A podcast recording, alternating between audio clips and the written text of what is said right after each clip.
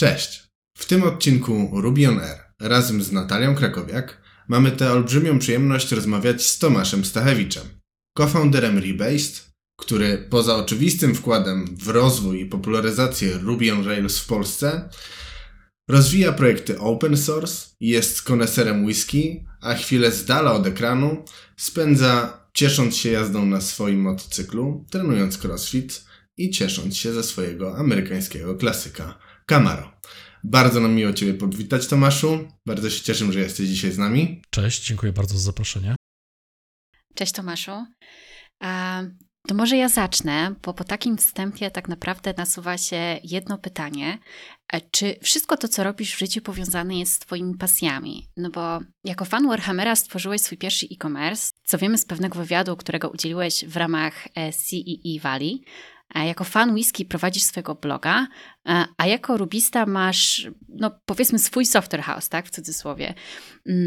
No i właśnie tak skupiając się w tym ostatnim elemencie, czyli software house, jak to się stało, że, że zas- założyłeś Rebased? Czy to też wynikało z pasji? Cała moja kariera rubiowa wynikała z pewnej pasji czy pewnej frajdy programowania w tym języku, od kiedy się z nim zetknąłem. Natomiast założenie Software House'u też było, też nastąpiło po właściwie prawie pięciu latach kariery zawodowej jako, jako programista Rubiego i wydarzyło się podobnie jak większość właściwie moich hobby czy pasji, trochę incydentalnie, trochę w wyniku spotkania odpowiednich ludzi w odpowiednim czasie, czasem przypadkiem, a czasem prawie przypadkiem i zareagowania w odpowiedni sposób na jakąś możliwość czy perspektywę, jakie się pojawiły. To jest, mm-hmm. to jest ogólny, to jest ogólny wzorzec, który pasuje właściwie do całej mojej kariery i właściwie chyba do wszystkich moich pasji, także z tymi, które wymieniliście, od, od, bycia, od bycia fanem whisky, co też się wydarzyło odrobinę przypadkiem i dzięki ludziom, jakich miałem w swoim otoczeniu, przez trafienie na crossfit, przez zostanie motocyklistą, włącznie też ze studiami, jakie, jakie, jakie wybrałem. I założenie Software House'u też było procesem odrobinę reakcyjnym. Mm-hmm. Ciekawie, tak jak o tym mówisz, to brzmi, jakbyś założył Software House przypadkiem, a przecież to jest duże przedsięwzięcie, duża firma, więc może trochę nam opowiesz w takim razie bardziej w szczegółach, jak do tego doszło.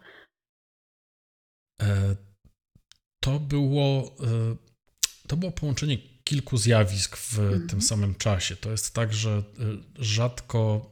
Rzadko robię rzeczy z powodu wyłącznie jednej przyczyny i wydaje mi się, że żaden człowiek nie robi niczego sensownego czy niczego dużego, kiedy ma tylko jeden argument za tym. Mm.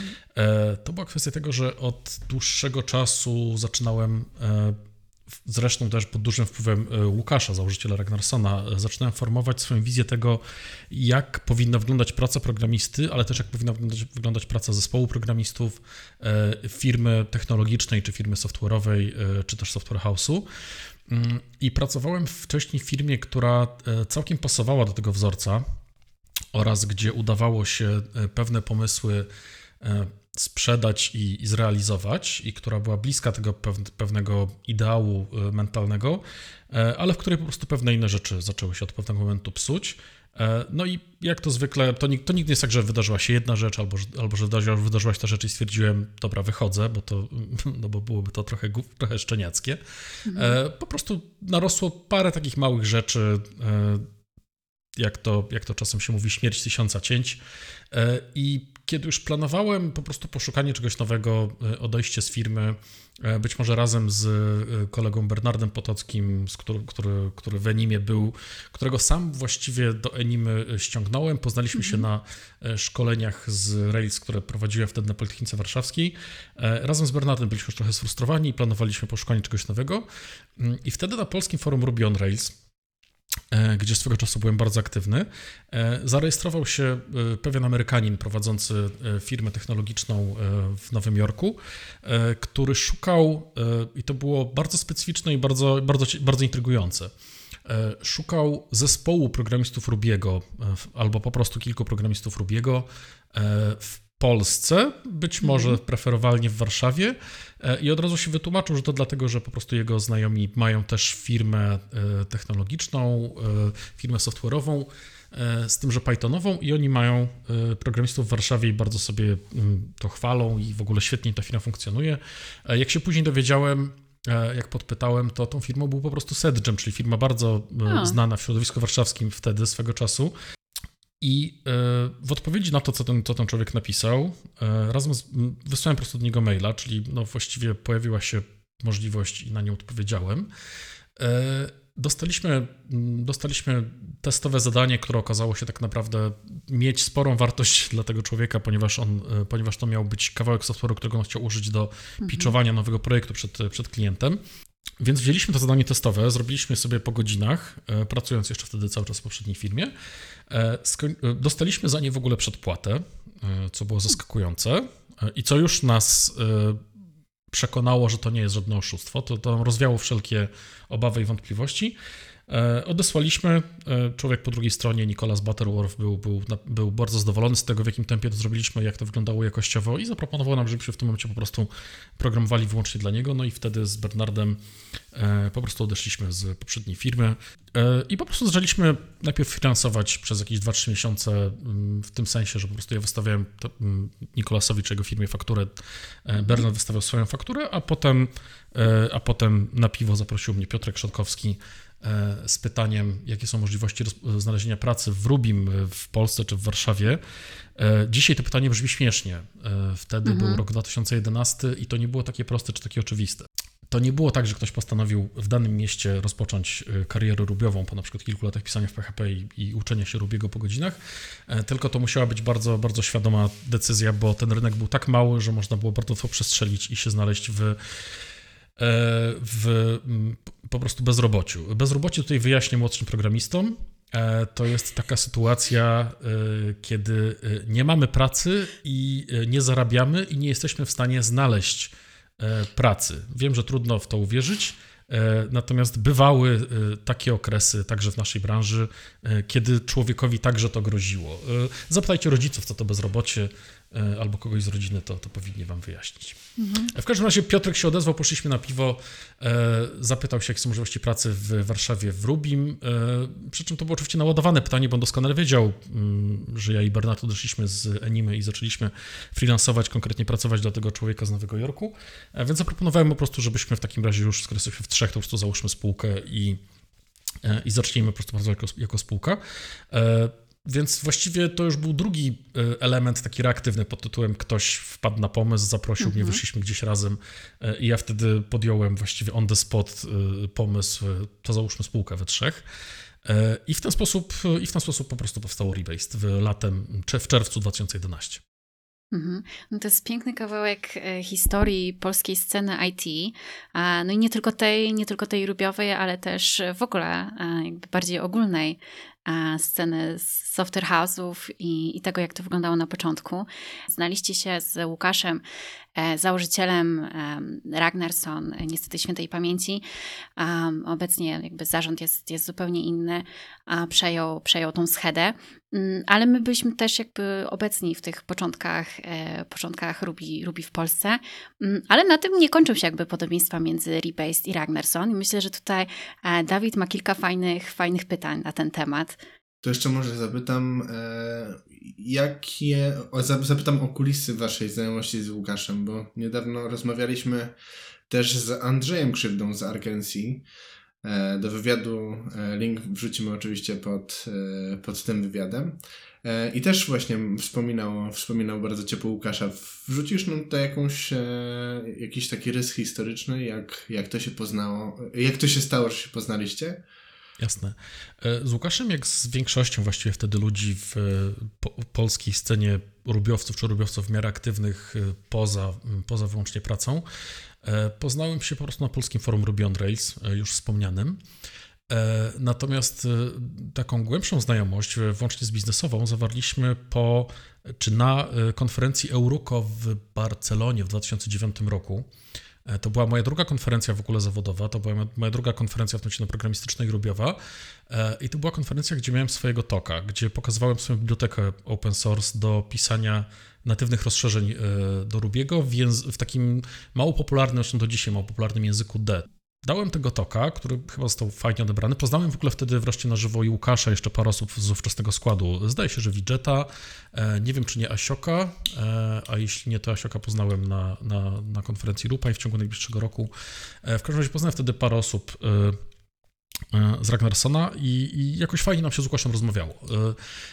Myśmy mieli tak naprawdę dużo różnic, jeśli chodzi o na przykład, nie wiem, na przykład poglądy ekonomiczne, czy na przykład, które też oczywiście rzutowały na pewne tam kwestie, na przykład wizję organizacyjną firmy, czy na przykład na kwestie, powiedzmy, religijno-sprzętowe. To znaczy Łukasz był zdeklarowanym makowcem, ja, ja jestem zdeklarowanym linuksiarzem i tutaj... Natomiast doskonale nam się dogadywało w tym sensie, że wiedzieliśmy z jakich pozycji, dlaczego wychodzimy i dlaczego wychodząc z podobnych aksjomatów dochodzimy do różnych wniosków. Widzieliśmy dokładnie... Rzad, widzieliśmy dokładnie, gdzie, gdzie jest ta rozbieżność i rzadko miałem z kimś takie, takie fajne połączenie. Łukasz był też o wiele, lat, znaczy o wiele, znacząco starszy. Dla mnie to było wtedy o wiele, bo ja miałem wtedy dwadzieścia pięć lat. Łukasz był wtedy chyba powyżej trzydziestki już, więc on był dla mnie takim bardzo doświadczonym, bardzo mądrym człowiekiem, który, który wręcz był dla mnie mentorem. I zaczęliśmy nawet wtedy współpracę, ponieważ Łukaszowi spodobało się to, co ja pokazałem na konferencji. Stwierdził, że w takim razie no, chyba, chyba podzielamy ten najważniejszy pogląd, tak, tak naprawdę mi się wydaje, który, który jest, to znaczy to, że interesuje nas bycie jak, na, jak najlepszymi rzemieślnikami w tym, co robimy. Interesuje nas rozwijanie swojego rzemiosła, rozwijanie swoich narzędzi, znajomość tych narzędzi jak najlepiej, ale też czerpanie z tego pewnej frajdy, ponieważ frajda przekłada się na motywację, a to z kolei przekłada się na, znowu na zasadzie sprzężenia zwrotnego, na po prostu jakość tej pracy, bo, bo po prostu jara nas robienie jak najfajniejszych rzeczy, najfajniejszych, jakie potrafimy. I wtedy Łukasz przekazał do jed, jeden z projektów, który miał wtedy i którego nie był w stanie zrobić siłami Ragnarsona w całości, przekazał wtedy jeden z tych projektów do Enimy, no z zastrzeżeniem, czy też prośbą, żebym ja był jedną z osób pracujących nad tym projektem. Zresztą też drugi z tych projektów z, że tak powiem, tej samej rodziny przekazał ekipie Amberbitu z Białegostoku, więc myśmy wtedy tworzyli taki, taką powiedzmy grupkę, grupkę, grupkę ludzi, którzy ze sobą współpracowali, luźniej lub ciaśniej, ale jakoś tam się znaliśmy. No i potem, no i potem jak założyłem Rebased, to też się kontaktowaliśmy z Łukaszem. To już nie było tak częste. Konf- jak się widzieliśmy na konferencjach, to oczywiście było super. Włącznie z tym, że chyba raz uratował mi życie. Jak wow. zapobiegł, włącznie, włącznie, nie mówiłem tego w żadnym wywiadzie, ale raz chyba zapobiegł wyjściu przed klub jakiemuś typowi z jego kolegami, z którym się pokłóciłem w tym klubie.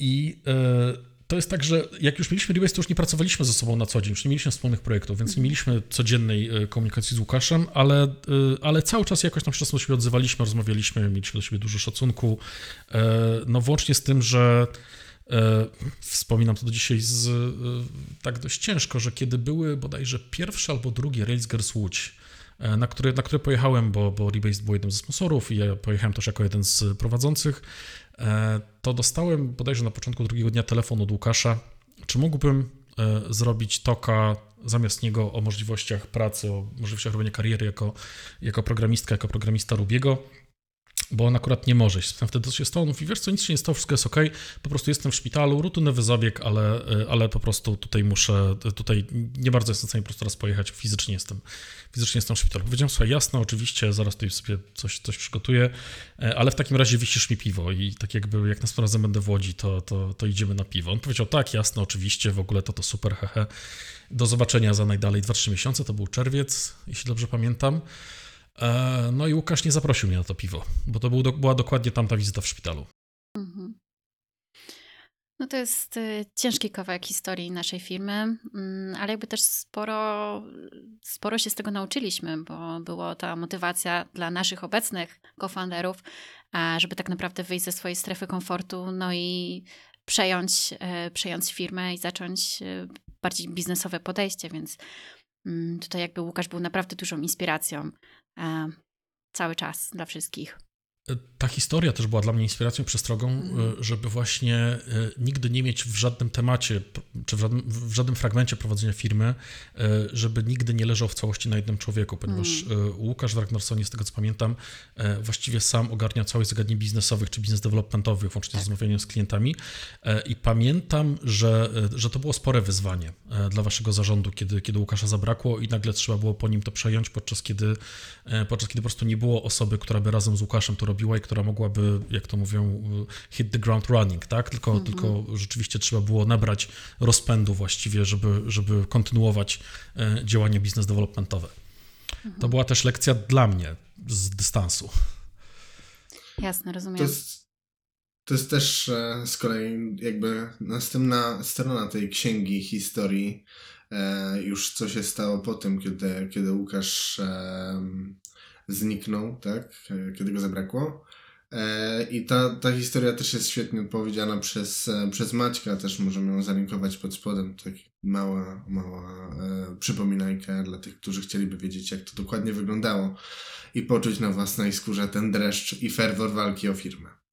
No ale wracając do, do Łukasza, do tego, co powiedziałeś, bardzo mi się to podobało, że chcieliście pozostać tak jakby blisko tego kodu, bo czerpaliście z tego frajda, co przekładało się na, na jakość. I to jest właśnie to, co było jednym z, jest jednym z dużych podobieństw między Rebased a Ragnarson, że um, liderzy, tak, osoby prowadzące, co-founderzy są osobami wyf- wywodzącymi się ze środowiska technicznego i jeżeli dobrze e, pamiętam, to ty też nadal kodujesz, prawda? Dalej jesteś blisko kodu. Tak. Tak, by, był, to, był to dla mnie wręcz warunek ze zgodzenia się na dołączenie do Shopify w roli menedżerskiej i dopiero kiedy, kiedy usłyszałem, że po pierwsze menedżerowie w Shopify rekrutują się spośród programistów, spośród inżynierów oraz jest oczekiwanie, że będą cały czas dostarczali też czy uczestniczyli w pracy, w pracy koderskiej, włącznie od pisania kodu, przez pull requesty,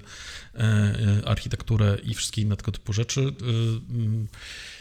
To, to było dla mnie dużym, dużym argumentem na tak, e, zwłaszcza, że e, podzielenie sobie czasu i zaangażowania e, podczas już prowadzenia i współprowadzenia Rebased e, pomiędzy pracą techniczną, pracą nad kodem, a pracą administracyjną. E, wiecie, jedne, jedno i drugie z tych zajęć jest takie, że można na nie spokojnie poświęcić cały etat albo i więcej. Mhm. To są, to są zajęcia, w których nie ma górnego limitu, bo zawsze można napisać linkę kodu więcej albo można zamailować do jednego potencjalnego klienta więcej. No tak. Więc to jest, to są aktywności, w których trzeba dość świadomie i dość asertywnie, czego, czego ja też się nauczyłem the hard way, ocierając się o, o, o, o wypalenie i frustrację kilka razy. To są aktywności i to jest podział pracy zupełnie różny, zupełnie inne kalendarze, to znaczy kalendarz menedżerski i kalendarz rzemieślniczy, to są, to są To są dwa kompletnie przeciwstawne modele organizacji dnia. To jest, to jest kalendarz na pojedynczy duży blok pracy w skupieniu w kalendarzu rzemieślnika versus, versus kalendarz pociachany na cieniutkie paseczki mnóstwa małych czy krótkich spotkań z różnymi ludźmi w kalendarzu menedżerskim. To jest trudne do pogodzenia, natomiast, e, e, natomiast przydaje się pogodzenie tego. Okazało się, że no oczywiście bez, bez prowadzenia firmy, no to firma będzie miała problemy, e, kiedy, kiedy wszyscy founderzy będą tylko i wyłącznie próbowali być w stu procentach inżynierami. E, natomiast oczywiście, jeżeli wszyscy byśmy poszli w całości w kwestie administracyjne, prowadzenia firmy, biznes developmentu, e, to szybko ta praca przestanie nam się podobać, zaczniemy być sfrustrowani, rzucimy to w cholerę, żeby zatrudnić się gdzieś po prostu jako szeregowy programista, co może nie przyniesie aż takiej satysfakcji z budowania firmy, ale za to przyniesie znowu satysfakcję do pracy z kodem. I tutaj to rysowanie linii na piasku i asertywne dzielenie swojego kalendarza na na przykład dni bez spotkań i próby na przykład grupowania wszystkich spotkań w jeden, dwa czy tam trzy dni w tygodniu, to było dużo trudnej pracy, którą, którą nie wiem, czy ktokolwiek w ogóle w sieci w jakiś sensowny sposób skodyfikował i spisał. I wiem, że Łukasz też miał z tym problemy swego czasu. To jest bardzo ciekawe, co powiedziałeś, że to jest, to jest dużo pracy nad organizacją pracy w pewnym sensie, tak? Nad znalezieniem tego takiego balansu i równowagi. I moje pytanie jest takie, w jaki sposób dbacie o tą taką kulturę, taką higienę pracy i o atmosferę w firmie? Jakie macie takie aktywności, co, co robicie, żeby to kultywować? jak już kilka razy się i, i dowiedziałem, powtarzałem, kultura w organizacji to jest zawsze na początku kultura i założycieli, co zresztą jest truizmem, bo na początku nie ma innych ludzi niż założyciele. Natomiast później kolejne osoby, które przychodzą, są albo osobami, które, które już pasują tej kultury, czy współdzielą tą kulturę, albo osoby, albo, osoby, albo osoby, które są kompatybilne z tą kulturą i ją przejmują i też wnoszą coś od siebie, rozwijają ją, ale tak jakby nie jest tracony rdzeń tej kultury. I to, co próbowaliśmy utrzymać cały czas w firmie, żeby osiągnąć ten cel właśnie bycia organizacją, w której chcieliśmy pracować, ten cel nam niejako definiował środki. To znaczy, kiedy zastanawialiśmy się, co, co zrobić albo jaką decyzję podjąć i kiedy nie mieliśmy jasnego pomysłu, to zawsze wracaliśmy do właśnie tych pierwszych zasad, do, do właśnie tej pierwszej zasady.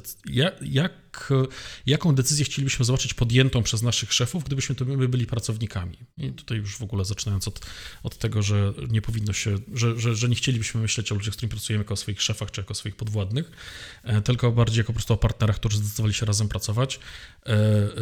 I też starałem się to, to podkreślać, bo po prostu wiedziałem, że tak samo jak mi będzie łatwo znaleźć pracę, kiedy postanowię to rzucić, bo mi się nie będzie podobało, podobało nie będą mi się podobały relacje w firmie i tak samo jak ją rzuciłem w, z poprzedniej firmy, tak samo też ludzie, którzy pracują w Rebased, będą mieli e, tutaj totalnego no-brainera, jeżeli postanowią po prostu, po prostu z firmy odejść. Więc, więc to była relacja partnerska pod tytułem pracujemy ze sobą tak jak lubimy i dlatego, że, się, że lubimy ze sobą pracować, e, bo jeżeli nie polubimy pracy ze sobą, czy jeżeli nie będziemy jej lubili chociaż, chociaż przez jakiś czas, to nie ma po co się męczyć. Relacja partnerska opiera się na dobrowolności i ma sens tak długo, jak długo obie strony czują, że, że, że z tej relacji, że ta relacja jest w miarę symetryczna i że coś z niej wynoszą i że ta relacja jakoś ich rozwija, czy sprawia im satysfakcję, czy, czy przyjemność, czy, czy po prostu, że, że, że, że jest im fajnie. Kładziesz nacisk na to, żeby każdy czuł się dobrze, tak? Czyli ma wynosić wartość z tej relacji, ma być przez nią rozwijany. I to brzmi trochę jak takie prosto rozumiane założenia transparentności, tak? Czyli że każdy, dla każdego ta re, re, relacja jest taka sama. Czyli no, tutaj znowu jest pewien przeciek, tak? Z C E E Valley znowu gdzieś tam wspominałeś o transparentności. No i jako transparentna, turkusowa organizacja, no w, to jest to słowo, które się przykleja gdzieś tam je, je, od razu do, do, do ucha, więc chciałem zapytać, mm, czy w rzeczywistości w Rebased, jako Rebased jesteście y, transparentni i jak rozumiecie transparentność, bo o tym nawet wewnętrznie mieliśmy do, dyskusję, że różnie to jest rozumiane i co to oznacza dla was?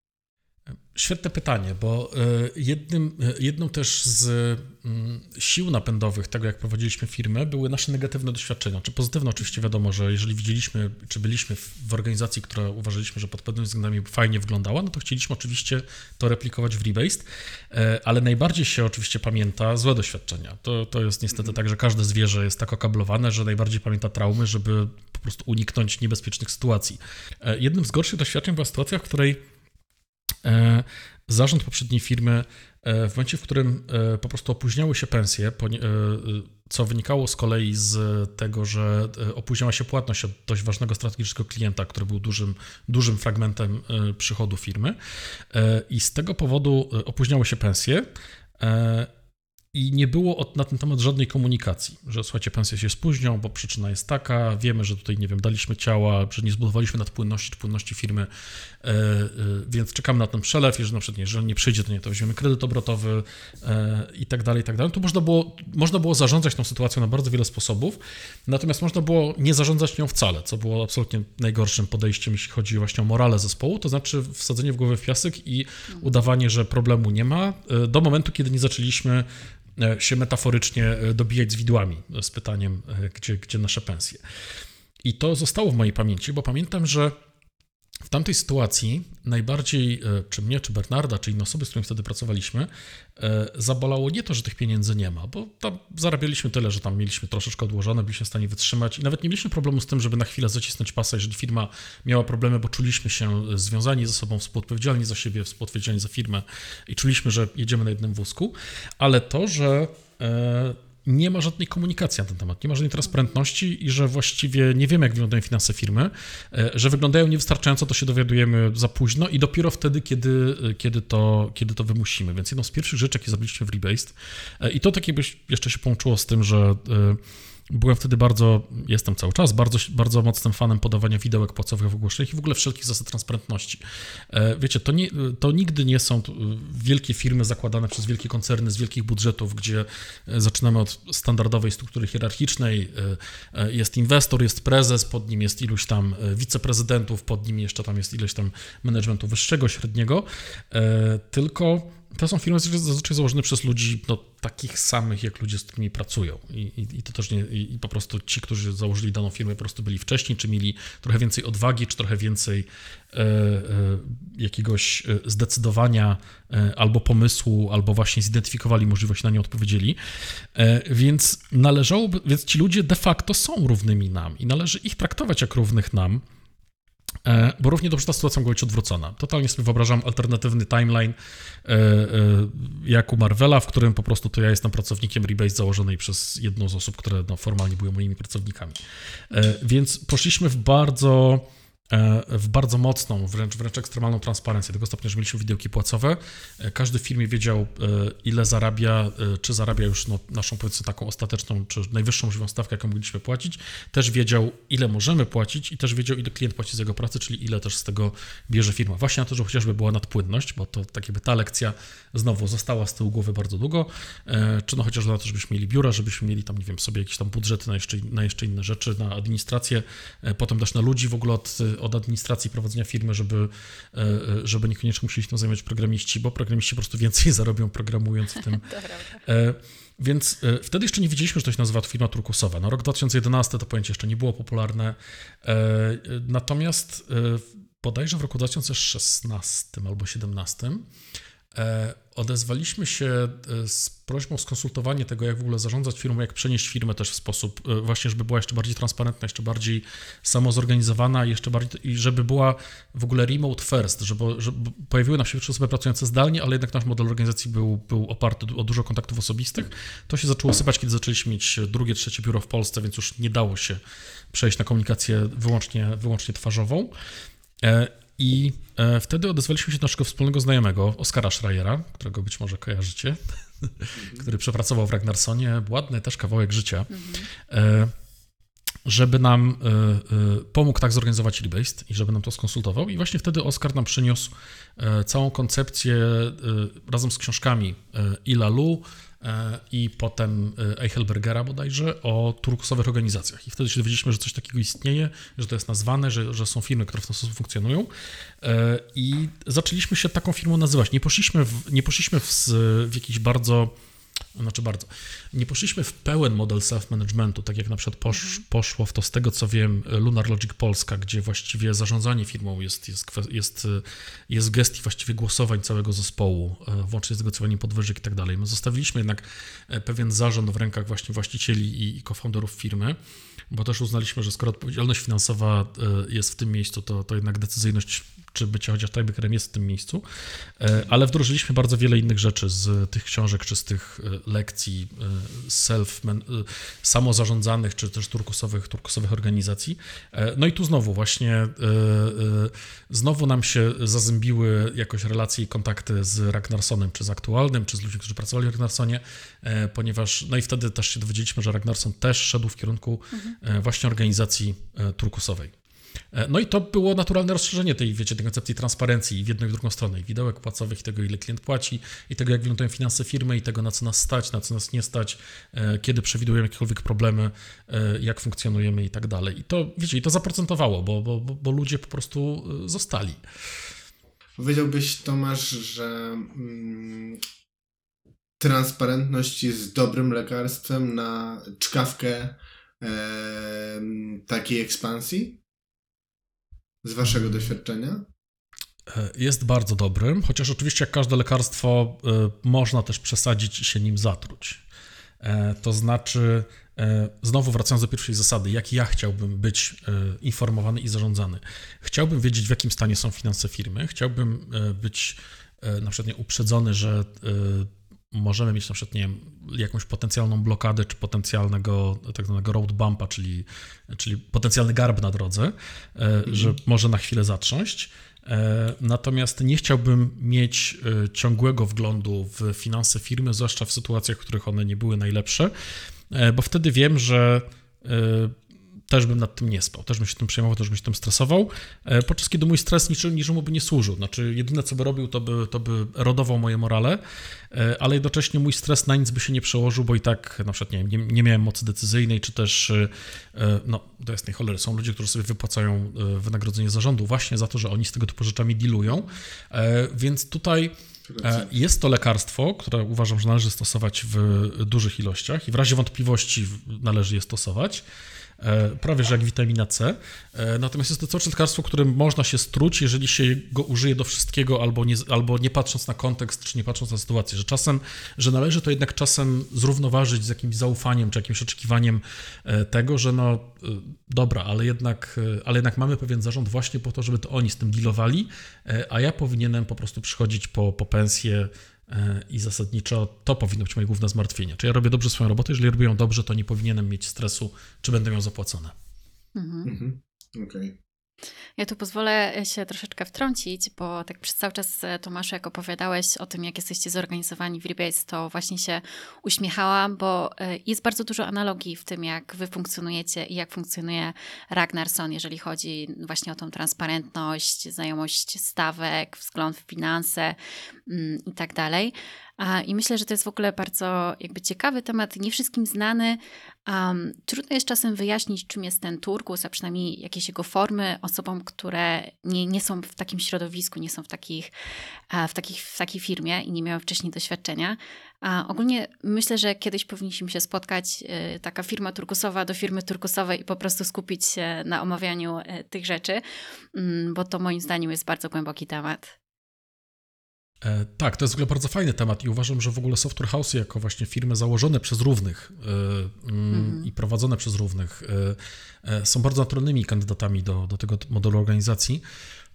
Natomiast po pierwsze można to właśnie zastosować na różnych polach, niekoniecznie na wszystkich. Mhm. Można to zastosować w różnym stopniu czy na różnej głębokości. Jest też jedno ograniczenie tego modelu, na które zwrócił moją uwagę dopiero no, bardzo dobry kolega, który w ogóle w wielu rzeczach bardzo mi pomógł jako w ogóle zawodowy konsultant biznesu i coach i, i, i trener. Turkusowa organizacja jest czymś, co się fantastycznie sprawdza, kiedy członkowie zespołu mają chociaż trochę mentalność przedsiębiorcy. Mhm. I wtedy z takimi ludźmi turkusowa organizacja działa fantastycznie. Oni się wtedy czują za to współodpowiedzialnie, wtedy mają odpowiednie pomysły, odpowiednie podejście, ale to może też mieć swoje zagrożenie takie, że ograniczamy w tę pulę dostępnego talentu, czy też pulę talentu, z którym jesteśmy gotowi pracować, czy którym jesteśmy gotowi zatrudnić, czy zrekrutować, do ludzi właśnie funkcjonujących w ten sposób. I teraz mhm. e, to może być świadoma decyzja e, pod tytułem tak, chcemy mieć taką organizację, nie chcemy mieć ludzi, którzy nie pasują tego modelu organizacji e, i wtedy spoko. Natomiast jeżeli to jest nieświadoma realizacja, czy tak jakby zorientowanie się za późno, ej, czemu tak jakby odchodzą od nas, odchodzi od nas tyle ludzi, których rekrutujemy, e, albo czemu ludzie kręcą nosem, jak, jak im mówimy podczas rozmów, że tak wyglądamy, tak działamy jako firma, no to wtedy oczywiście jest gorzej. Najgorzej jest oczywiście być zaskoczonym, więc mm-hmm. to nie jest tak, że turkusowa organizacja jest modelem, który zawsze działa, dla każdego działa i który jest, jest panaceum. Turkusowa organizacja jest witaminą C. Bardzo się przydaje, jest potrzebna, można stosować w dużych ilościach, być może ma nawet jeszcze nie do końca zbadane pozytywne skutki i bardzo mało negatywnych, ale to nie znaczy, że jest dla każdego i do stosowania wszędzie i zawsze. Mhm, rozumiem. Ciekawa, ciekawa analogia. A budowanie zespołu to u nas też jest jakby jedno wielkie, oddzielne zagadnienie. Też, też mamy tutaj swoje lessons learned i cały czas też się jeszcze uczymy. Ale nawiązując do tego, mam jeden taki specyficzny właśnie pytanie, temat, bo dowiedziałam się i też chciałam sprawdzić, czy, czy to jest jeszcze aktualne, że w Rebased w którymś momencie miałeś aż cztery naraz kobiety programistki programistki. Mówię aż cztery, bo to jest dosyć nietypowe i chciałam troszeczkę porozmawiać właśnie o tej takiej równości w, w I T, bo zarówno się angażowałeś w Race Girls, e, jakby wyglą- wydaje mi się, jeżeli dobrze odczytuję wszystkie tutaj informacje, że jesteś taką osobą, która właśnie to, to promuje, tą, tą równość. Poczekaj, cztery programistki to mieliśmy w ciągu ostatnich chyba sześciu lat najmniej i to w momencie, w którym podjęliśmy decyzję o przejściu do Shopify, a w, a w, że tak powiem, szczytowym momencie pod tym względem cztery to mieliśmy tylko w biurze w Warszawie, mhm. plus jeszcze jedną, dwie w Krakowie i jeszcze jedną w Trójmieście, czyli co najmniej siedem, wow. jeśli dobrze liczę.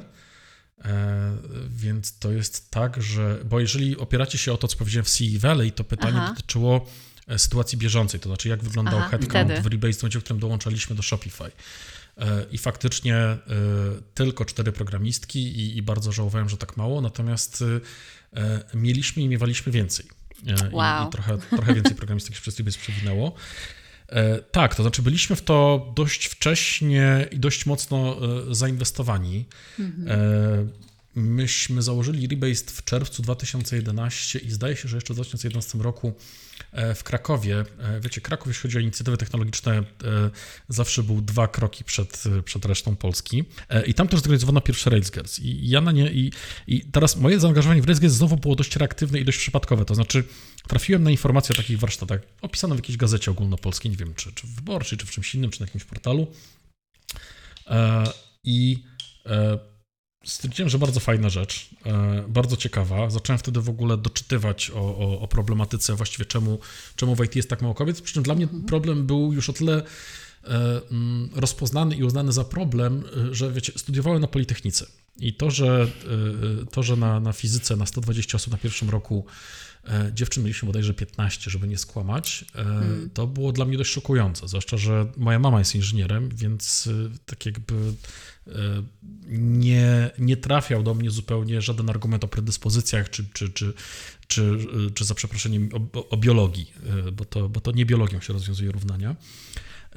Więc problematyka była mi już odrobinę znana z, z kwestii studiów, przy czym już wtedy na Politechnice pojawiały się akcje Dziewczyny na Politechniki. W każdym razie Kraków zorganizował Rails Girls i wtedy poczytałem, że to jest taka większa inicjatywa z korzeniami Finlandii i taki fajny program tutaj przygotowany, warsztaty wprowadzające. Ja zawsze miałem, zawsze miałem bardzo, bardzo dużą słabość do warsztatów wprowadzających programowanie czy wprowadzających w programowanie w Ruby on Rails, bo sam uważam, że to jest bardzo fajna technologia do, zwłaszcza język Ruby jako taki. Same Railsy były dość duże i skomplikowane, ale, ale sam język Ruby uważałem, uważam do dziś, że jest najlepszym językiem do nauki programowania, bo nie przeszkadza w nauce konceptów. Mhm. I wtedy uderzyłem do, do mojej koleżanki, z którą do dziś zresztą, zresztą mamy bardzo dobry kontakt, do, do Magdy Wójcik, która zresztą też przez chwilę pracowała i dla Enimy, i dla Ragnarsona, więc która też jest kolejną, kolejną bardzo, bardzo wspólną znajomą. To jest bardzo mały świat w ogóle w Polsce. Mhm. I powiedziałem, zobacz, tutaj, tutaj Kraków zrobił takie fajne warsztaty. Mi trochę głupie je zrobić, bo jestem facetem, ale, ale może chciałabyś coś takiego zrobić i gdybyście to zrobili, no to my z Rebased pewnie byśmy na pewno wjechali jako mentorzy, jako coache, a może nawet, a może nawet znaleźlibyśmy trochę tam w szkatułce na zasponsorowanie. Nie jak, może nie jako główny sponsor, na pewno nie jako jedyny, bo, bo to są jednak warsztaty, których koszty logistyczne i organizacyjne podchodzą pod pięciocyfrowe kwoty, a myśmy wtedy nie byli firmą, która mogła szastać pięciocyfrowymi mhm. kwotami, ale na pewno coś tam możemy dorzucić. I Magda powiedziała, wiesz co, fajne, właściwie zróbmy to. I Magda wtedy skrzyknęła trzy inne, trzy inne dziewczyny, zrobiły wtedy Rails Girls. Był to, był to gigantyczny sukces i od tego momentu byliśmy zaangażowani właściwie we wszystkie Rails Girls, które się działy w Polsce. Jeżeli nie, jeżeli nie mentorsko, to, to, to co najmniej sponsorując. Mhm. No właśnie włącznie z łódzkimi, gdzie, gdzie, gdzie w zastępstwie Łukasza, który, który, który się nie pojawił, zrobiłem też krótkiego toka o możliwościach kariery w branży. I jakoś tak do nas przylgnęło, że, że, że jesteśmy firmą bardzo przyjazną programistką i bardzo, bardzo przyjazną kobietą. To To oczywiście brzmi jak, a wiecie, po co to robili i tak dalej, natomiast to miało bardzo mocny argument biznesowy, to znaczy be, mając wizerunek firmy przyjaznej kobietom, nie przeszkadzało to w rekrutowaniu facetów programistów zupełnie, więc tutaj mieliśmy dostęp cały czas taki sam do puli fajnych programistów. Natomiast oprócz tego mieliśmy dostęp do puli programistek, która rosła. Zresztą dzięki temu też, dzięki te, naszemu, naszemu zaangażowaniu. Co oznacza, tak czysto biznesowo i czysto cynicznie, że po prostu mieliśmy lepszy dostęp do talentu na rynku niż firmy, które hmm. takiego wizerunku nie miały albo wręcz miały wizerunek firm nieprzyjaznych programistkom. Hmm. Więc czysto... czysto biznesowo, to nawet był opłacalny ruch i bardzo w pewnym momencie lubiłem w ogóle używać argumentu biznesowego, no znaczy kiedy już inne albo powiedzmy właśnie nie wiem, czy polityczne, czy społeczne, czy, czy równościowe nie docierały i nie, nie mam to pretensji, bo nie oczekuję, że każdy będzie się wykazywał jakimś wielkim zrozumieniem czy społeczeństwa, czy, czy jakiejś tam wszechogarniającej empatii, czy, czy znajomości problematyki, problematyk społecznych, no bo mamy tylko dwadzieścia cztery godziny w dobie i trzeba, trzeba wybierać to, czego to, to, to człowiek pozna. No natomiast uważam, że argument biznesowy jest i był i pozostaje nie do podważenia po prostu. Mhm. Rozumiem. No ja jako kobieta bardzo w ogóle cieszę się, że, że macie taką opinię, że idziecie cały czas w tym kierunku, że jesteście przyjaźni programistką. No, ale jest takie, taka rzecz właśnie, nasze takie polskie poletko, no jak wygląda dla programistek, to, to wiemy. A trochę przeskakując jakby naszą chronologię, chciałam Cię zapytać, czy widzisz jakieś różnice, będąc teraz w tym amerykańskim środowisku, właśnie w tych kwestiach równouprawnienia i, i tej różności, różnorodności w środowisku pracy? Chciałbym troszeczkę wziąć w obronę y, polskie środowisko. Polskie, dobrze, to znaczy, proszę bardzo. Nie, mu, nie mówię, że ono było dobre, albo że nie miało, albo nie ma swoich problemów, bo oczywiście miało i ma. Natomiast y, nie odstawało jakoś znacząco in minus względem środowiska światowego, mhm. co, co też mówi, że środowisko światowe czy amerykańskie też było, czy jest w, kiepskie pod tym względem, po prostu nie oszukujmy się. Poza tym polskie środowisko okazało się zaskakująco elastyczne i ewolucyjne pod tym względem. Hmm. To znaczy dzisiaj w Polsce marudzenie na programujące kobiety to już jest, to już jest teraz nisza. Tak jak niszą dziesięć lat temu było to, że robimy warsztaty, bo chcemy, żeby kobiety programowały, tak dzisiaj nastąpiło przynajmniej, bo jeszcze nie w proporcjach rzeczywiście pracujących w branży ludzi, ale przynajmniej mentalnie nastąpiło odwrócenie, mm-hmm. podejście, odwrócenie proporcji. Znaczy nikogo już nie szykuje to, że kobieta chce, czy powinna, czy może programować, a podejście po prostu seksistowskie, że, że kobieta nie powinna albo że się tego nie nadaje, jest już dzisiaj jest już dzisiaj poglądem, który można przeczytać w tych zakątkach internetów, ale, ale jest to pogląd raczej mniejszościowy. Natomiast okazuje się, że w Stanach Zjednoczonych problem jest głębszy w mentalu i mhm. włącznie z sytuacją taką, że już nawet patrząc troszeczkę szerzej niż sama branża I T, koleżanka, która razem z mężem wyemigrowała jako, jako naukowiec do Stanów i, i nie siedzą w jakimś zakątku, powiedzmy, nie wiem, seksistowskich, czy mocno wstecznych, czy, czy poglądów, tylko siedzą w, w samym Waszyngtonie, w samej stolicy, czyli jednym z najbardziej liberalnych w ogóle i progresywnych miejsc w całych, w całych Stanach. Otóż ta koleżanka wspominała, że spotyka się na uczelni amerykańskiej częściej z zachowaniem seksistowskimi i, i z byciem traktowaną w jakiś taki zbywany sposób oraz zauważa bardziej szklane sufity niż hmm. widziała to będąc młodym, młodą naukowczynią w, w Polsce. Więc chciałbym tutaj może nie jakoś strasznie, bo to też nie jest tak, że, że, że ja mam jakieś świetne relacje z resztą polskiej branży I T, bo byliśmy zawsze odrobinkę outsiderami właśnie ze względu na nasze poglądy, tak, polityczne, społeczne, ekonomiczne, też właśnie te inicjatywy równościowe, kobiety do programowania i tak dalej. Natomiast chciałbym troszeczkę naszą branżę wziąć, wziąć w obronę. Naprawdę uważam, że pod względem świadomości stoimy w co najmniej tam, gdzie Amerykanie, jeżeli nawet nie trochę lepiej. Jeśli chodzi o zwłaszcza szklane sufity i możliwości na przykład zdobycia wyższych stanowisk menedżerskich w ogóle. Bo na przykład jeżeli się pokaże, jeżeli się popatrzę na statystyki podziałów płciowych na przykład na wyższych stanowiskach menedżerskich w krajach Europy, to okazuje się, że demoludy są pod tym względem bardziej równościowe niż na przykład kraje starszego kapitalizmu typu Niemcy, typu Francja. To jest mega ciekawe to, co mówisz. W sumie trochę tak nadajesz mi inną perspektywę, taką bardzo pozytywną i, i dzięki. Będę musiała troszeczkę więcej poczytać i popatrzeć, bo jestem... Ja byłam tak bardzo zakotwiczona właśnie w tym żarcie o śwince morskiej um, i mi się wydawało, że to nadal jest obowiązująca konwencja w Polsce, a tutaj trochę weryfikujesz, e, weryfikujesz moje zdanie. Także... Bardzo miło. No na, na szczęście już dawno nie. I, i, i nawet z tego, co słyszałem, już nawet na, na Politechnice, gdzie, gdzie jeszcze jak ja studiowałem, to koleżanki czasem słyszały takie teksty, że, że, że naprawdę człowiekowi się nóż, nóż kieszeni otwierał. Mhm. Tak, o ile wiem dzisiaj za tego typu teksty, no po pierwsze leci skarga do dziekana, ale po drugie od tego dziekana leci bura i, i naprawdę taki wykładowca może, może oberwać po, po wynagrodzeniu, więc już się trochę pilnują. Mhm. Już no nie mówiąc się... o tym, że kiedy, że kiedy na twojej sali wykładowej dziewczyny zamiast być co dziesiątą zaczynają być co drugą albo nawet co trzecią, albo, albo przynajmniej co trzecią, no to już ci trochę głupio wypalić takim tekstem do jednej trzeciej mm-hmm. twojego audytorium. No tak. e, więc, mm. więc zmiana następuje na, na, na kilku frontach. E, nie wiem, jak daleko ona zajdzie, e, ale, e, ale ja osobiście jestem pozytywnie zaskoczony. Jest, jestem w ogóle mm-hmm. wielkim fanem dzisiejszej młodzieży i młodszych milenialsów i potem zoomerów. E, uważam, że e, oni uratują świat. No, Dawid, słyszałeś, my też jesteśmy milenialsami, więc w sumie dzięki. Dzięki tobie. Znaczy, wiecie, ja też że jestem tak zwanym starszym milenialsem, czy tam, tam geriatrycznym, jak to mówią o pierwszej połowie lat osiemdziesiątych. Taki milenials trochę przecięty z Gen Iksem, natomiast mm-hmm. młodsi milenialsi i zoomersi uważam, że jestem naprawdę, tak jak, tak jak generalnie cechą pewnego wieku jest marudzenie na młodzież, tak ja jestem zachwycony młodzieżą. Aktualna młodzież jest o wiele fajniejsza niż moi rówieśnicy byli te piętnaście dwadzieścia lat temu. Tak naprawdę skupiłem się na mojej dygresji, czy, to, czy, na, czy na mojej, powiedzmy, słabej obronie polskiego środowiska I T, natomiast Natalia zadałaś e, pytanie, jak to wygląda teraz w spółce amerykańskiej. Mhm. E, I tutaj znowu, e, to jest oczywiście kwestia tego, jakie kto ma biasy, czy też, czy też błędy poznawcze. E, to jest tak, po pierwsze Rebased, w Rebased zawsze byliśmy troszeczkę outsiderami względem, powiedzmy, średniej w naszej branży I T, jeśli chodzi o nasze zaangażowanie w kwestie społeczne, jeśli chodzi o to, jak, jak prowadziliśmy firmę.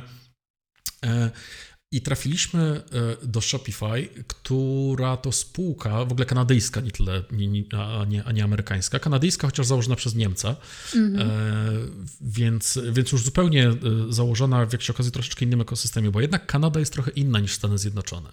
Więc jest to spółka kanadyjska, jest to spółka, która w ogóle na tle Big Techu jest też trochę outsiderem. Oni są właśnie bardzo kanadyjscy, dość, dość prospołeczni, równościowi, e, duży bardzo kładą nacisk na... No, nie na to, żeby wiecie, cały czas oglądać się za, za siebie i nie żartować, bo to jest główny oczywiście argument, powiedzmy, przeciw jakiejś tam progresji czy, czy, czy różnorodności, że o rany nie będzie można zażartować, nic takiego. Więc Shopify jest trochę outsiderem, co wynika trochę z kanadyjskości, z europejskości, z modelu organizacji. Bardzo, bardzo, bardzo jest to propracowniczy outsider, prospołeczny, proekologiczny. No wszystkie te takie, wszystkie te takie słowa, które w Polsce są używane jako obelgi. Natomiast, więc oni są outsiderem dokładnie w tą, czy dokładnie, czy praktycznie w tą samą stronę, w którą my w Rebase byliśmy też outsiderami. Więc doskonale się dopasowaliśmy. Nam zajęło dwa miesiące szukania jakichkolwiek flag ostrzegawczych, że nasze, spół, nasze zespoły, nasze firmy nie będą ze sobą zgodne hmm. i szukaliśmy dwa miesiące włącznie z zatrudnieniem w ogóle człowieka od researchu, który, który trzepie zawodowo takie rzeczy i niczego nie znaleźliśmy. No proszę. Stąd na pytanie, jak ci funkcjonuje w amerykańskiej spółce, mogę odpowiedzieć... Nie wiem, bo funkcjonuje w spółce kanadyjskiej i jest super. No tak, to błąd w naszym researchu, ale fajnie, że to sprostowałeś. Rzeczywiście to też daje zupełnie inną perspektywę. No ale my tak gadu-gadu o, o jakby branży, o, o środowisku, o takich różnych aspektach, ale w sumie nie dotknęliśmy jeszcze bardzo głębokiego tematu dotyczącego Ruby. I tutaj znowu, Dawidzie, myślę, że mogę ci oddać, oddać głos. Te początki Ruby w Polsce były takie, że wszyscy się znali z imienia i nazwiska praktycznie w, w Polsce, że to było tak wąskie, tak ciasne, hermetyczne. No jak nas było piętnaście osób, to nie sposób, nie, no wszyscy byli na jednym forum, wiesz. Tak i, i kilka właśnie z tych osób z początkowej sceny e, Rubiego w Polsce, tak jak ty, tak, tak i Łukasz, tak właśnie Andrzej Krzywda, E, wyrosło na takie bardzo widoczne, ewangelistyczne pozycje, powiedziałbym, w środowisku. I o tobie myślę, że śmiało można powiedzieć, że jesteś ewangelistą Ruby. I moje pytanie tutaj jest takie, jak ty budowałeś tą pozycję przez lata? Czy to było jakby takie świadome działanie? Wiedziałeś, że to jest, to jak powiedziałeś, zidentyfikowałeś to jako pewną możliwość i postanowiłeś ją wykorzystać? Czy po prostu to był... E, uboczny efekt, wiesz, dobrej pracy nad i, i jakby zajawki co do samego Rubiego, do technologii, do ludzi.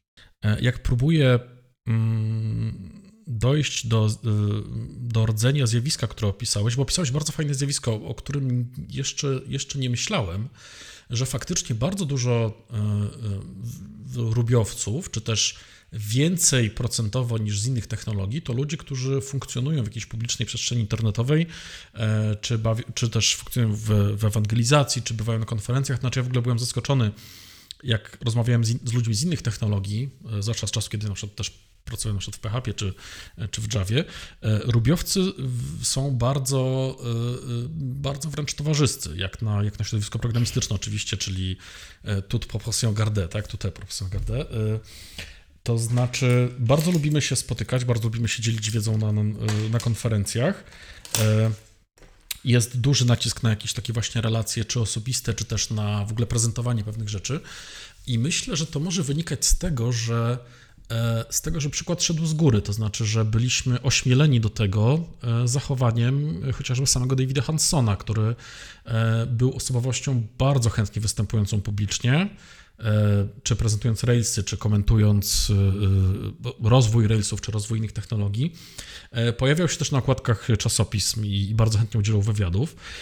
Nie przeszkadzało na pewno to, że, że David Hansson, bo ja po raz pierwszy się na niego natknąłem chyba w dwa tysiące piątym roku w ogóle na jakimś lotnisku, jakąś gazetę kupiłem, Linux Journal bodajże, gdzie po prostu był jakiś typ na okładce i było po to podpisane, że Ruby everywhere including Rails. Strasznie, strasznie bezsensowny tytuł, ale musiał się wydawać strasznie zabawny redaktorowi, który, który go pisał. I nie przeszkadzało też to, że David Hansson po prostu jest przystojny. Jest bardzo fotogeniczny, fantastycznie wygląda i wyglądał na okładkach.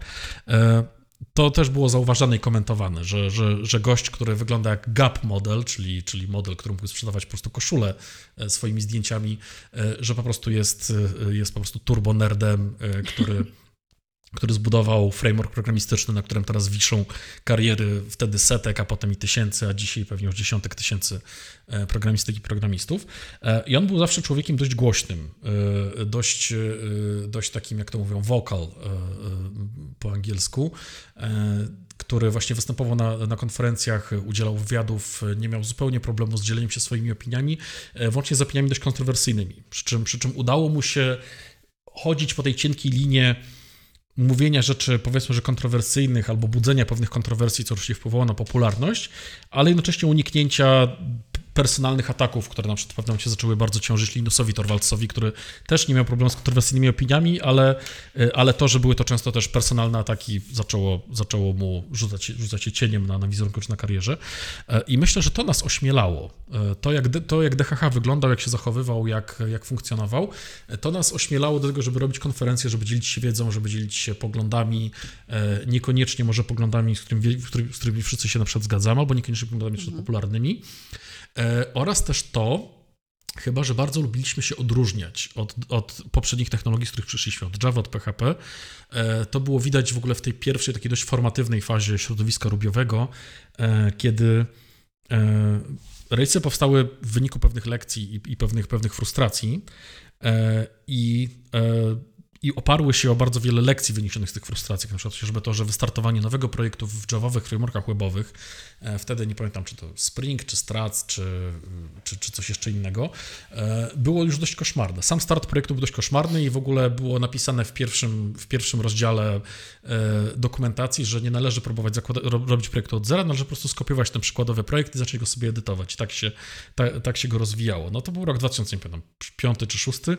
Było to dość straszne. P H P miało problemy z drugiej strony zupełnie. Łatwo było w P H P zacząć, ale struktura kodu nie była tak jakby żadna, czy, czy, czy, czy, tak jakby, czy, czy język potrafił przeszkadzać czasem.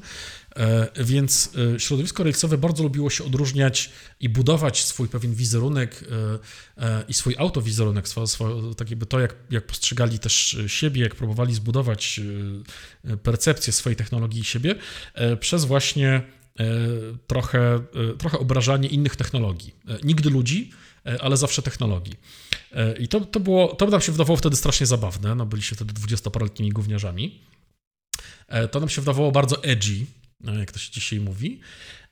Natomiast to działało i to, ja wiem, że to oczywiście proteza i też taka może mało zdrowa psychicznie na dłuższą metę, ale w tam, na tamtym etapie formatywnym to działało, bo to bo to budowało jakieś takie poczucie wspólnoty, że jesteśmy tymi takimi małymi outsiderami, którzy tutaj próbują zawrócić bieg historii za pomocą tego, tego fajnego frameworka i fajnej technologii, wbrew tym strasznym innym technologiom, które są, które są naokoło. I to się też przewijało przez bardzo wiele bibliotek i prezentacji na konferencjach, że sam zresztą jestem tego, tego tak jakby częściowo winny, że to jest haha, jak dżawowcy by to zrobili, haha, my to zrobimy teraz inteligentnie. E, oczywiście czasy już się bardzo zmieniły i Java i P H P wykonał gigantyczne kroki do przodu, inspirowany zresztą też Rubim, e, więc to już nie jest tak, że, że są mocne podstawy do tego, żeby kontynuować ten D I S, zwłaszcza, że dziś już ten D I S nie jest potrzebny do budowania popularności technologii, e, natomiast wtedy on był ciekawy, on był e, zabawny chwilami, on był edgy, on był formatywny i to chyba wpłynęło też na to, że my tak bardzo lubiliśmy się i wymieniać poglądy na forum i dyskutować e, i tak bardzo lubiliśmy się spotykać, tak bardzo lubiliśmy jeździć na konferencje e, i, i też robić open source'y i tworzyć jakąś taką, dzisiaj to źle brzmi klika, ale, ale tworzyć jakąś taką ekipę ludzi, którzy czuli, że, że są trochę tacy sami przeciwko całemu światu. To czuć trochę po tym community. Widzę, że to jest coś takiego naprawdę unikatowego chyba na skalę całej branży. Że wiele osób, które są dzisiaj tymi osobami programistami w Ruby, tak? Czyli tak jak powiedziałeś, którzy swoje kariery zawdzięczają temu językowi, pochodzą z innych technologii, o których jakby nie, nie wypowiadają się z taką e, pasją po prostu. E... To też wynika z tego, że inne technologie w tamtym czasie po prostu były frustrujące na dłuższą metę i e, I właśnie przejście do Rubiego czy do Railsów to był, to był inny świat. To był świat, który mówił otwarcie: hej, wcale nie musisz się tak frustrować. To wcale nie jest tak, że to przychodzi razem z karierą, czy takim, że to musi być element twojej kariery, czy element twojej pracy. E, tutaj masz technologię, zobacz, która nie ma zupełnie tych frustracji. E, no i dzisiaj to nie robi na nikim wrażenia, bo dzisiaj właśnie te technologie też wykonały dużo kroków do przodu, ale wtedy, wtedy to był kosmos. Wtedy to, był, wtedy to było otwarcie drzwi do absolutnie nowego świata, gdzie po prostu była to łączka pełna tęcz i jednorożców po niej biegających. Wtedy naprawdę to było, to była naprawdę nowa jakość wtedy, jak to się ładnie mówi. No właśnie, mówisz, że teraz jakby poszedł ten skok, taka, ta technologia, te inne technologie też się rozwinęły. Ruby, Ruby był tym intergalaktycznym portalem, a jak jest teraz? No bo można chyba powiedzieć, zaryzykować stwierdzenie, że Ruby jest już trochę dinozaurem. To jest taki dosyć stary język, tak? Są oczywiście starsze, są mniej wygodne lub by, były mniej wygodne niż Ruby język, ale mm, jak to jest, jak to jest właśnie z, z Rubim? Czy w rzeczywistości on dalej pozostaje konkurencyjny, będąc już takim dziadkiem? I czy jest dziadkiem, czy dobrze go po, po, postrzegam, czy, czy niepotrzebnie mu dorabiam brodę i, i, i siwe włosy? Ja myślę, że twoje pytanie jest bardzo uprzejmym sposobem sformułowania pytania, czy Ruby jeszcze żyje, albo czy Ruby jeszcze jest relevant, prawda? No trochę tak, trochę e, tak. Tak, i totalnie rozumiem to pytanie, bo to jest pytanie, które oczywiście sam sobie zadaję regularnie, prawda? I jest to pytanie, na które odpowiedziałbym e, z niewielką, e, e, odpowiedziałbym dość niepewnie, albo nawet dość wątpiąco jeszcze trzy cztery lata temu. I wydawało się jeszcze trzy cztery lata temu, że właściwie nie da się już tej rzeki kijem zawrócić i że wszyscy będziemy pisali Node.js na serwerze, e, JavaScript na serwerze. Natomiast, e, natomiast to już, ta wizja też już się rozsypała i, ta, e, i, okazu- i o, okazało się, że ta, e, e, ta wizja i ta, i ta perspektywa, czy ten trend ma ograniczoną stosowalność e, i że wcale nas nie prowadzi do lepszych czy szybciej rozwijanych aplikacji. I mam wrażenie, że razem z pewnym rozczarowaniem Node.js jako technologią backendową, czy w ogóle też jako podejściem do budowania aplikacji, czyli że H T M L renduje, renderujemy wyłącznie w przeglądarce za pomocą runtime'u javascriptowego, mam wrażenie, że od jakichś dwóch, trzech lat następuje duży powrót Ruby on Rails jako technologii i też w ogóle backendu jako tego, co jednak renderuje H T M L a i mam wrażenie, że ta popularność znów zaczyna być wysoka, włącznie z tym, że od ostatnich dwóch, trzech lat okazuje się, że w kolejnych batchach startupów zaakceptowanych w Y Kombinatorze, a jednak jest to bardzo miarodajny wskaźnik tego, jakie są trendy w branży, bo to Y Kombinator tak naprawdę niejako dyktuje to, jakie aplikacje czy jakie startupy będą teraz popularne i doinwestowane. Na przykład na pojedynczy batch z dziesięciu pierwszych czy najwyżej ufundowanych startupów, sześć czy siedem potrafiło być w Ruby on Rails. I dopiero potem pozostałe trzy się dzieliły na inne technologie.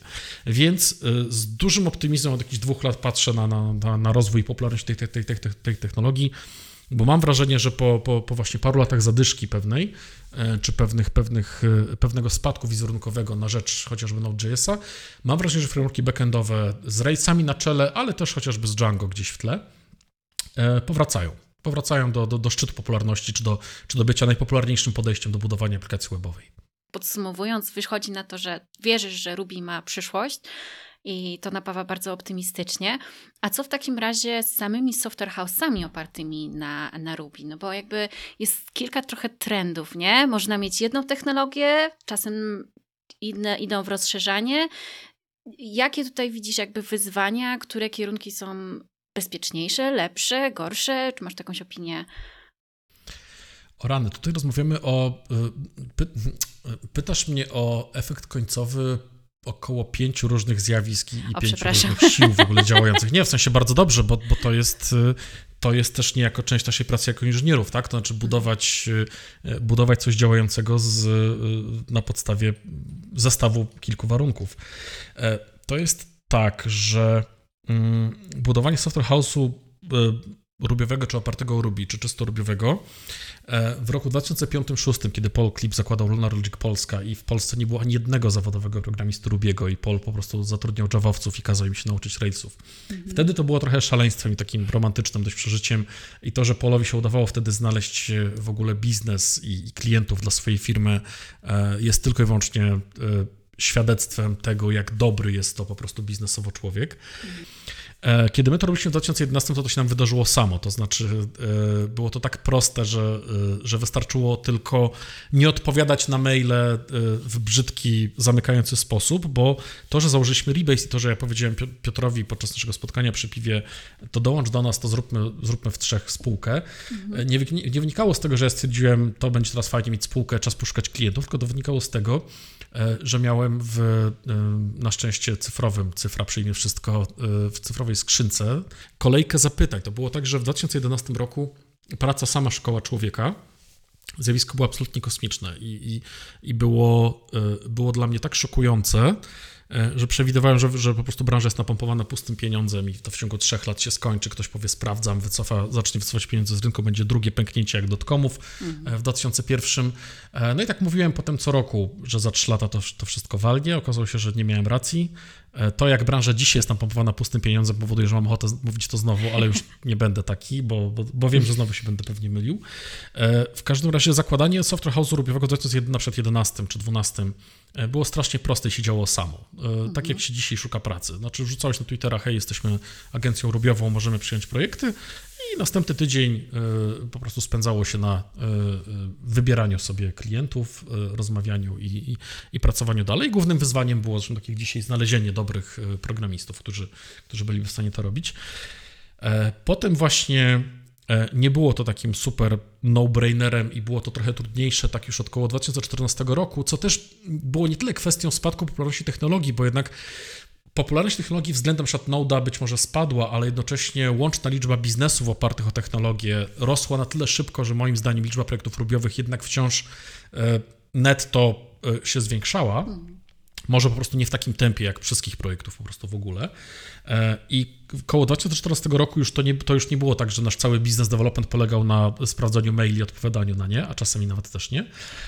Od dwa tysiące czternastego roku my też zaczęliśmy wykonywać trochę bardziej świadome działanie biznes developmentowe i to było tak, że niektórym się to zaczęło w dwa tysiące czternastym, niektórym piętnastym, niektórym szesnastym. To zależało też, ilu się już miało klientów z rozpędu z poprzedniej, tej tak jakby z poprzedniego dnia dziecka, ale w końcu ten moment sprawdzam przychodził, kiedy troszeczkę klient, klienci odpływali czy znikali i teraz albo ktoś już miał wykonaną pewną pracę, pewien tak zwany sales pipeline, żeby mieć kolejnych klientów przygotowanych, albo, albo po prostu następował odpływ i się okazywało, że ktoś pływał bez majtek, żeby zacytować klasyka.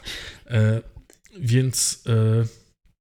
I mam wrażenie, że dzisiaj y, sytuacja jest y, jeszcze bardziej dziwna niż w dwa tysiące jedenastym. To znaczy, zakładając agencję rubiową, można będzie bardzo łatwo znaleźć biznes.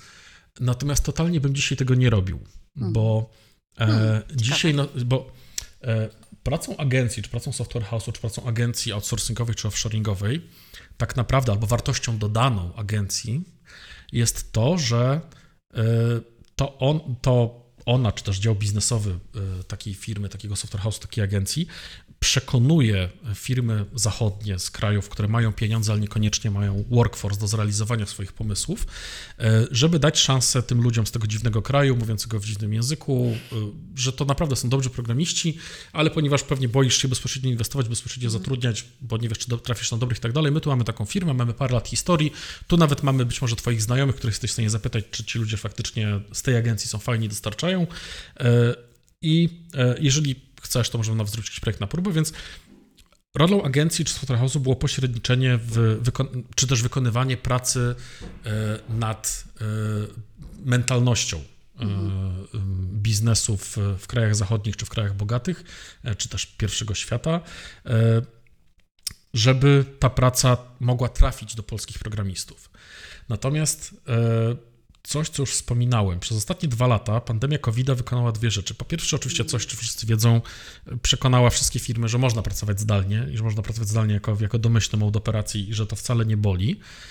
I to jest coś, co wszyscy wiedzą, to już jest truizm. To tak już dzisiaj tego nie powtarzam. Ale druga rzecz, które, którą, w której też się zorientowaliśmy, może dość późno, ale mam wrażenie, że, że przed większością branży, jest to, że e, wiele firm, właśnie tych zachodnich, tych z pierwszego świata, tych potencjalnych, czy też aktualnych nawet klientów e, e, agencji, e, zorientowało się, że skoro już tak pracujemy zdalnie, umiemy pracować zdalnie, mamy e, procesy e, organizacyjne, biznesowe, e, wytwórcze, e, biorące pod uwagę to, że ktoś może pracować zdalnie, to równie dobrze możemy, skoro już tak nam się pula talentu, ponieważ niestety też branża została znowu napompowana po prostu inwestycyjnym pieniądzem, który został wycofany chociażby z branży hotelarskiej, turystycznej, mm. transportowej, bo pandemia i po prostu branża dostała naprawdę worki taniego pieniądza.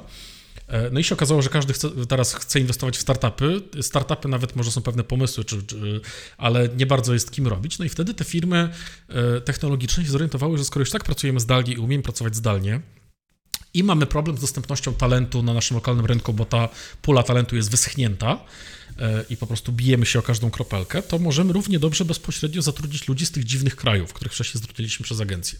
I dzisiaj bym nie zakładał software house'u oraz jednym z powodów, dla których postanowiłem dołączyć z całym zespołem do, do, do Shopify, jest to, że dzisiaj software house zakładany w Polsce nie konkuruje już z lokalnymi firmami produktowymi, mm-hmm. z którymi można na przykład bardzo łatwo konkurować stawkami, bo lokalne firmy produktowe jako przywiązane do lokalnego rynku B dwa C e, są ograniczone do raczej niskich, e, lokalnych, polskich, produktowych stawek, e, tylko lokalny polski software house konkuruje o talent ze swoimi klientami, mm-hmm.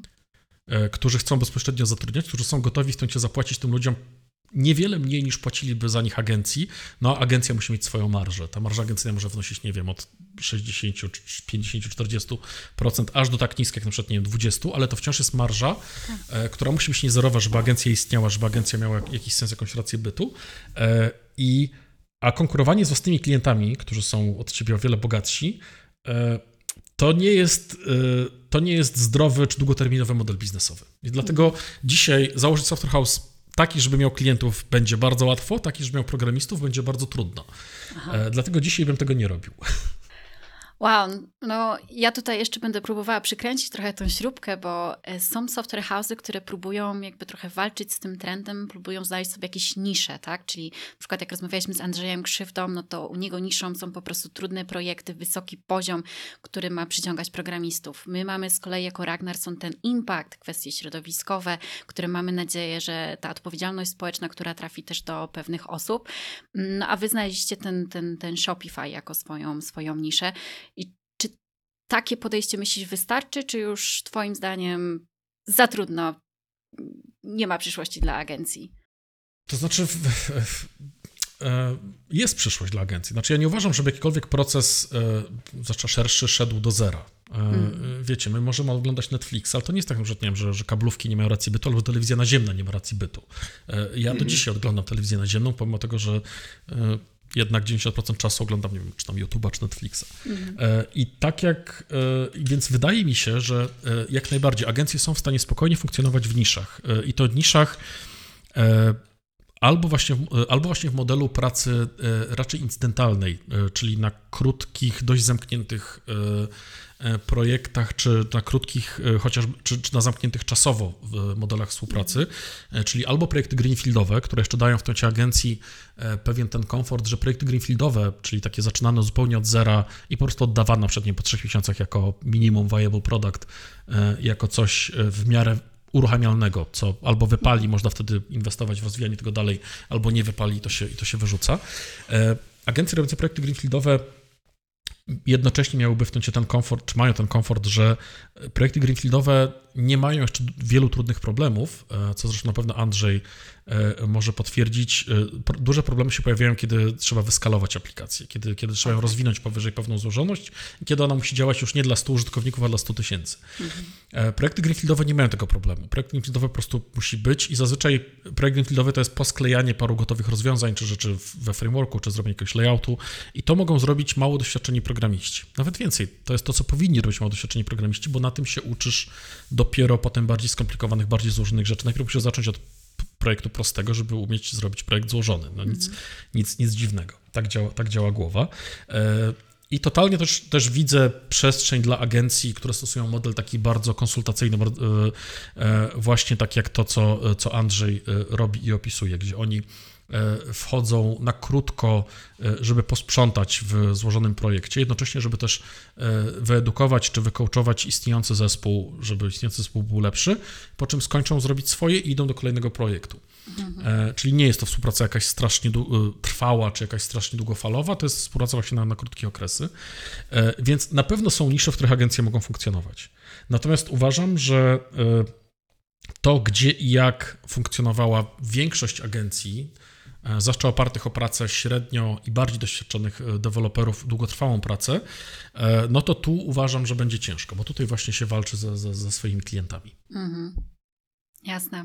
Pojawiły się już takie teorie, że Ruby jest ostrym nożem kuchennym, którym można bardzo szybko coś pociąć, w tym własną rękę, tak? Czyli można coś szybko, szybko wyskrobać, szybko zrobić sobie krzywdę, czyli wymaga tej odpowiedzialności.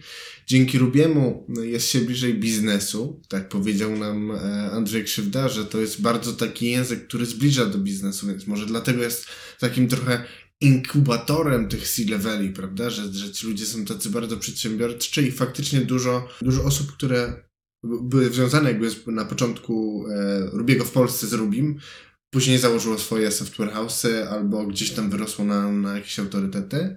I jest też e, taka perspektywa, e, którą wydaje mi się, że wprowadzasz ty, czyli Ruby jako taki e, język, wokół którego zbudowało się bardzo mocne, bardzo aktywne i bardzo e, współgrające community. Zaryzykowałbym takie stwierdzenie po wysłuchaniu historii twojej, Andrzeja, Widgeta, znając niestety tylko ze słyszenia historię Łukasza i naszej firmy, e, że wielu z tych firm, wielu z tych ludzi, wielu z tych rzeczy po prostu by nie było, gdyby nie cała ta otoczka wokół Rubiego, gdyby nie to, że tutaj to była bardziej współpraca, bardziej taki, takie jednoczenie się w ramach tej technologii, niż szarpanie się o klientów i tak dalej.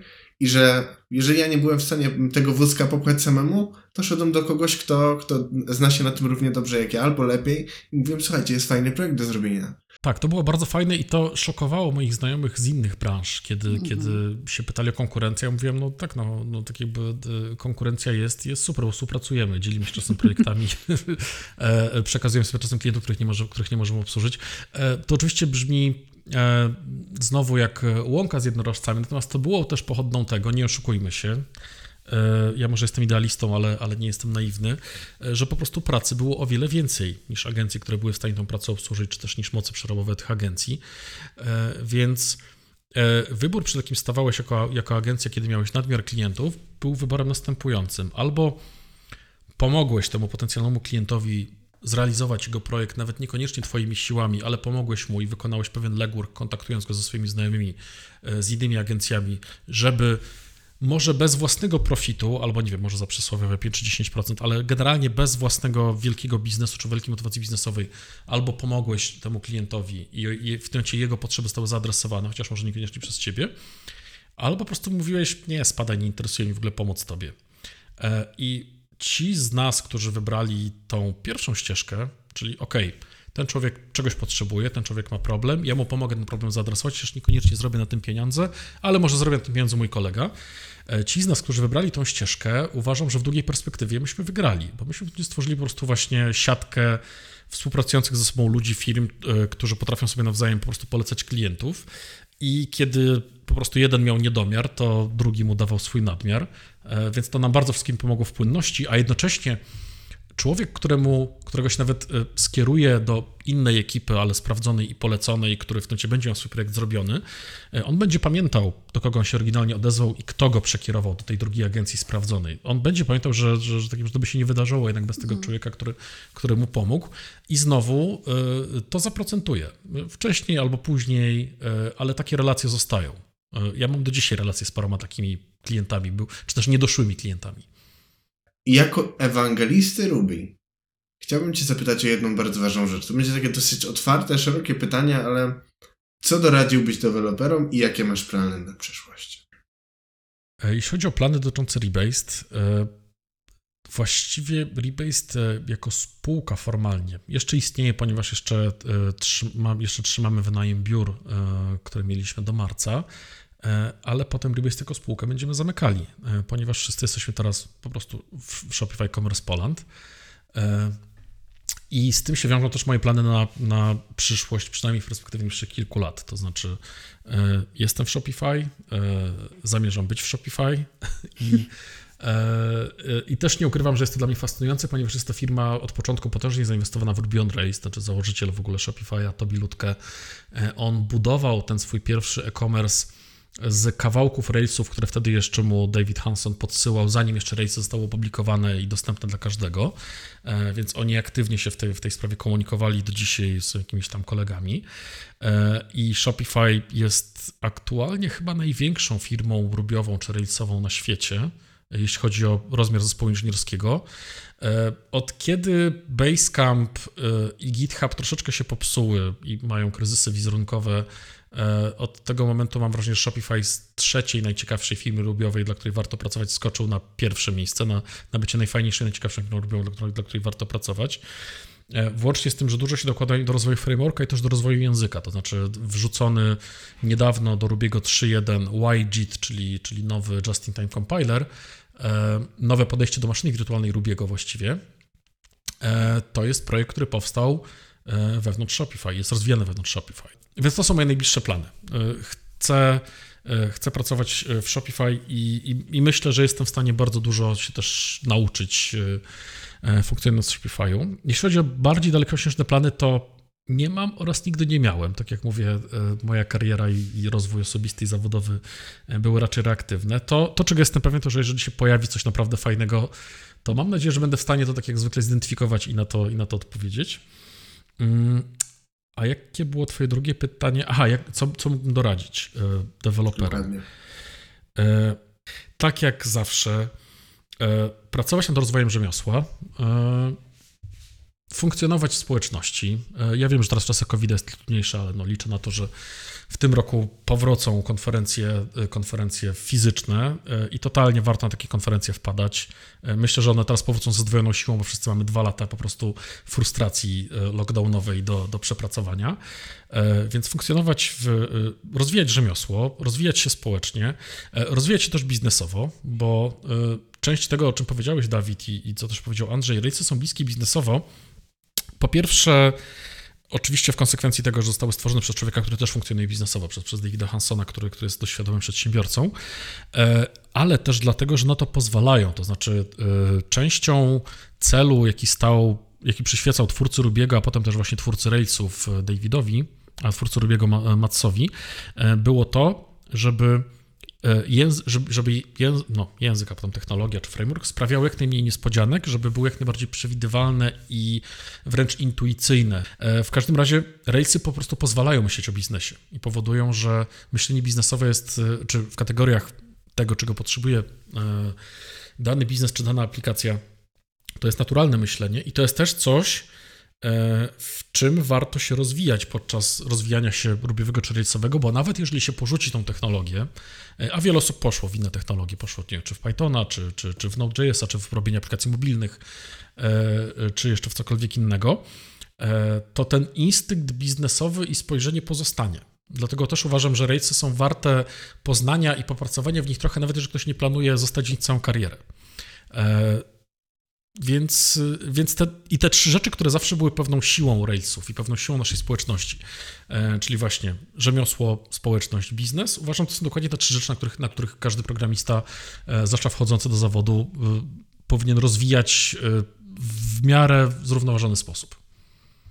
Dziękujemy Ci, Tomaszu, za czas i za bardzo cenne, cenne właściwie insighty dotyczące języka, branży i, i wszystkich tematów związanych z Rubim. Bardzo ciekawa rozmowa. No, dziękuję za bardzo fajne pytania. Takich jeszcze nie miałem i, i, i też za możliwość wygadania się.